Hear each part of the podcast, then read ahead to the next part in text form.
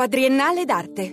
Non perdere la più importante mostra sull'arte contemporanea in Italia. 150 opere, 99 artisti, le ultime tendenze, i grandi miti del nostro tempo. Al Palazzo delle Esposizioni di Roma fino all'8 gennaio. Quadriennale16.it.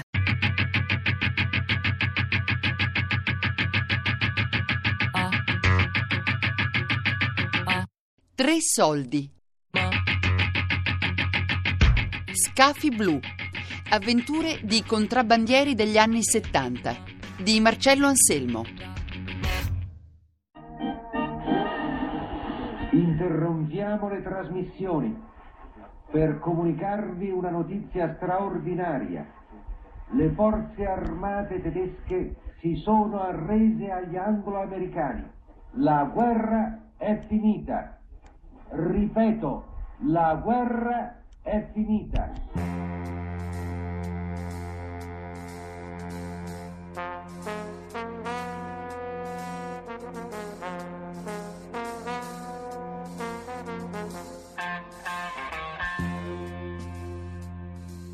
La seconda guerra mondiale è appena finita.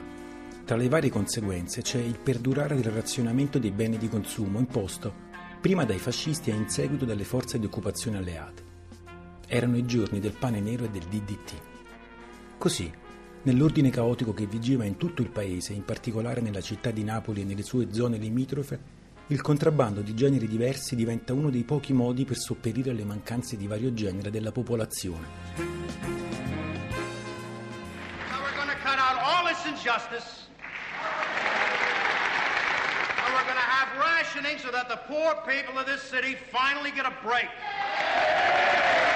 Un ragionamento stretto e severo assicurerà con giustizia gli aiuti che arrivano dal popolo americano al popolo italiano. Eh? Viva l'America! Viva l'Italia! Go, attacca!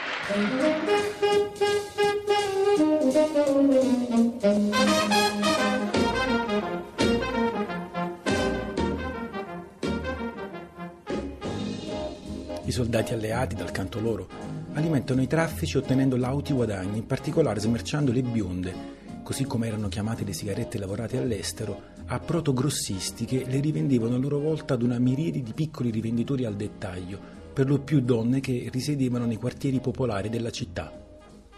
In pochi anni il contrabbando si configura come offerta di un servizio di massa che pochi considerano illegale e insieme come possibilità di salario per migliaia di persone che altrimenti, a quei tempi, non saprebbero come sbarcare il lunario.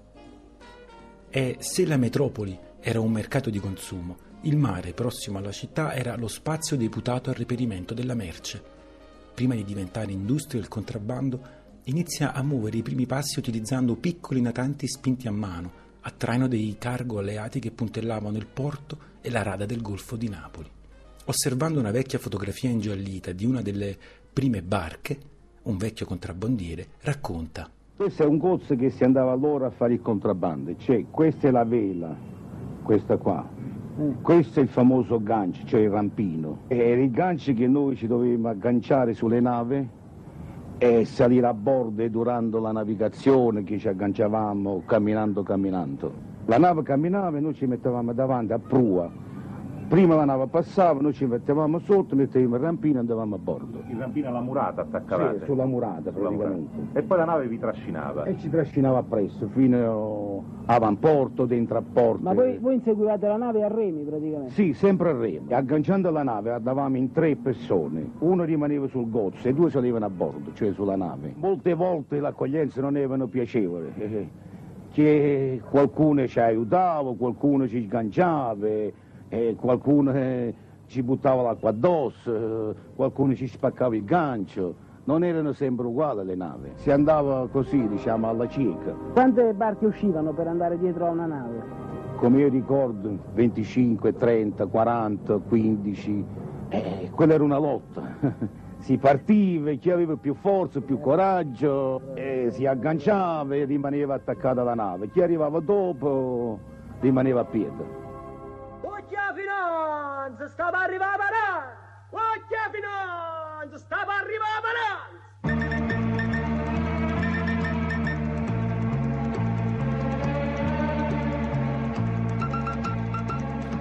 a Napoli si è organizzato il contrabbando verso il 70, dopo, dopo aver finito la storia, la storia con gli americani, si è iniziato ad organizzare.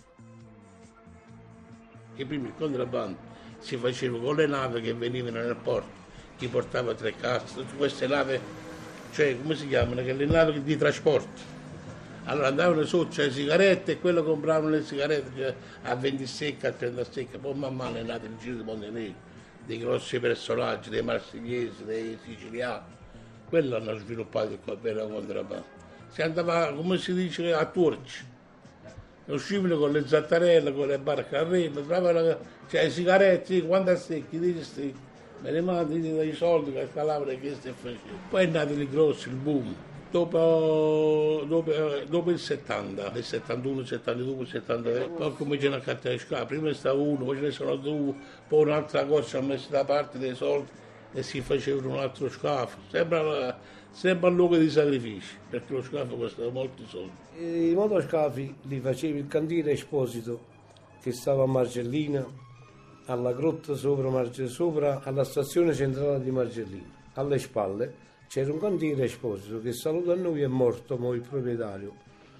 Prima uscivano un motoscafo con un solo motore, poi con l'epoca, con passaggio del tempo si è organizzato e faceva una barca di legno di 8 metri e mezzo, tutta da sotto, con due motori Mercury 350 cavalli ognuno.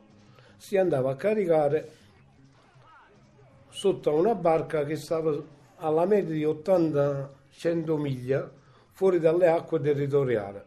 Si andavano a prendere 100-120 casse di sigarette e si scaricava dove era possibile, lungo la costa napoletana. Ogni volta si andava pure a Torre Annunziata a scaricare, però la maggior parte si faceva Coroglio, Nisida, Santa Lucia, Porti Ciresina, San Giovanni, queste erano le zone che si scaricava, che poi si portavano al pallonetto di Santa Lucia. E camelle, look strairo, vecchi cabarbe e navicutte, sigarette, chi fuma. Violante era il nome della mia contrabbandiera di fiducia.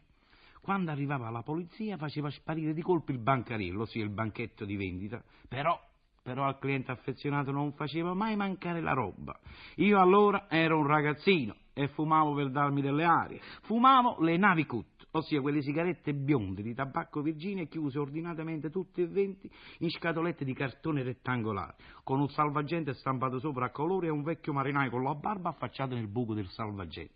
Violante mi guardava, mi identificava rapidamente e portava la mano al petto. Segnò le sigarette che mi consegnava erano ancora calde di seno, ma ve lo giuro, calde, calde, calde. Oh.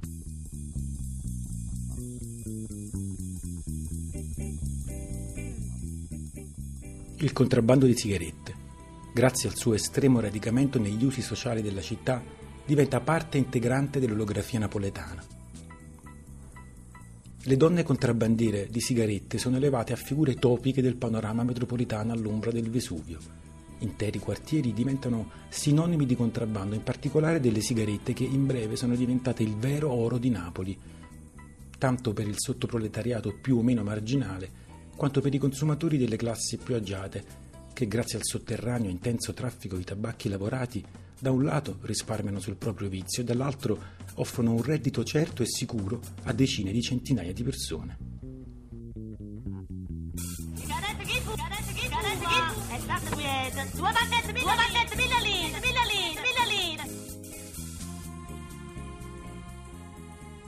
La gran parte delle sigarette era Marlboro, Mary, ma mi riccio pure dopo. E Muratto ambasciatore, Marlboro sempre ci sono stato. E Luca Strack, Balmano, ma queste Cacamer, guarda marca, in Bill Sort e Turmac, le Turmac venivano sempre da, dalla Svizzera. Sempre dallo Svizzero, Turmac, i Bricolla. Dalla Svizzera arrivavano per via, o con i cami per via terra, arrivavano col treno cioè i vaniciani, che li chiamavano i vaniciani, per andare e comprare queste sigarette.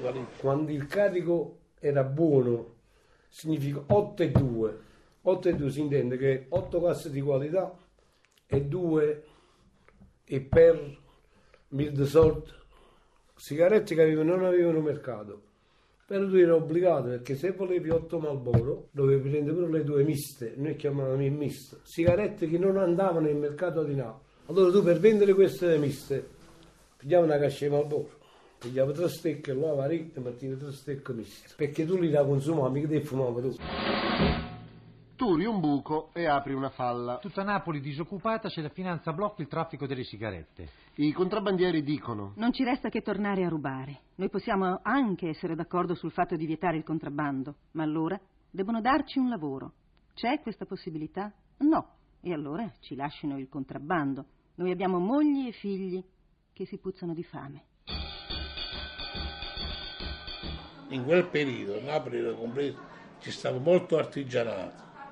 E l'artigiano che è o Scarparo, che è qua, che ha lavorato quasi tutti quanti, e per non dare uno stipendio, chi si cattava di stecche e sigarette, almeno che si chiama bene fuori stadi, fuori a qualche parte, o si faceva via Roma, via Chiai, quelle cose, e vendeva mano a mano uffici, magazzini che vendevano le sigarette. Allora, ecco perché si dice, il contrabbando a Napoli era una, era una seconda via. Esiste una tradizione di oltre un secolo del contrabbando. Molti contrabbandieri sanno fare anche i pescatori. Il contrabbando ha arginato la criminalità a Napoli perché molti che eh, fanno i contrabbandieri altrimenti sarebbero stati rapinatori o altro. Esiste una gamma di mansioni e specializzazioni che fa invidia anche alla Fiat o all'Alfa Sud, quindi c'è un'articolazione completa di mansioni nell'ambito del contrabbando. E infine bisogna dire che tutti i napoletani e non napoletani ne fruiscono. Tutti noi altri abbiamo perlomeno fumato sigarette di, sigarette di contrabbando. Sigarette chi fuma? Non mi sente nessuno. Sto lucando a mezz'ora con sto sole in faccia, la macisa salute. Sigarette chi fuma? Chiama bella chi fuma. Tenga cinque creatura che si può non fumare, ti fanno nato io. Sigarette chi fuma? Esiste quindi una storia generale del contrabbando che a sua volta è fatta però di storie particolari, microstorie, vissuti contrabbandieri che iniziano quasi per caso a traino del più grande fenomeno di commercio informale della nostra storia recente. Io a Napoli sono venuto il 50 perché io abitavo qui sopra. Venne la guerra, che sono del 39, e me ne andai a pesi di mia madre. E sono tornato nel 55-56. Poi a lavorare, poi quando sono stato nella zona di Santa Lucia ho capito com'era il sigaretto e come si faceva. Io mi trovavo nella zona di Santa Lucia dove gestivo un circolo ricreativo tu si faceva tutte le avventure delle sigarette. È un mestiere sacrificante, per, era una sussistenza per Napoli. Il contrabbando io mi sono avvicinato perché precedentemente ero marittimo e lavoravo su una nave carboniera della flotta Lavro e andavamo a scaricare il carbone a Bagnolo. Con queste barche mi hanno incominciato a chiedere sigarette. Io il viaggio di ritorno l'ho comprato in Amsterdam, che là si comprava nel mercato libero e poi una volta sbarcato ho incominciato ad andare a caricare, a fare i giovani. A caricare con la macchina, noi dicevamo taglio di banchino, vuol dire che quando lo scafo scaricava, noi avevamo le macchine pronte e mettevamo 10 casse dentro e andavamo a deposito e scappavamo. Tutte le sere era una guerra, una gigana, che la finanza si correva dietro, tu scappavi, una macchina si metteva davanti e si- era una, una qualcosa di caratteristico perché non c'era né violenza né niente. Ti fermavano, facevi tre giorni di carcere, venivi giù, ti interrogava e ti facevi uscire. E così poi piano piano mi sono organizzato con altra gente, compriamo- facciamo uno scafo, compriamo uno scafo, andiamo a parlare al cantiere e abbiamo fatto lo scafo. Ne facciamo un altro e poi cominciato, avevo due scafi che andavano a caricare. Una volta scaricati io mi interessavo della vendita. Ah, ah, noi chiamavamo i buzzatori di sigarette. Questi buzzatori di sigarette poi li vendevano alle bancarelle. In breve tempo, insomma, quella del contrabbando di sigarette diventa una filiera paraindustriale di cui continueremo a seguire le tracce disseminate tra racconti e quel poco di documentazione esistente. Scafi blu.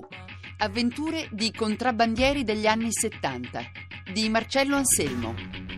Podcast su tresoldi.rai.it.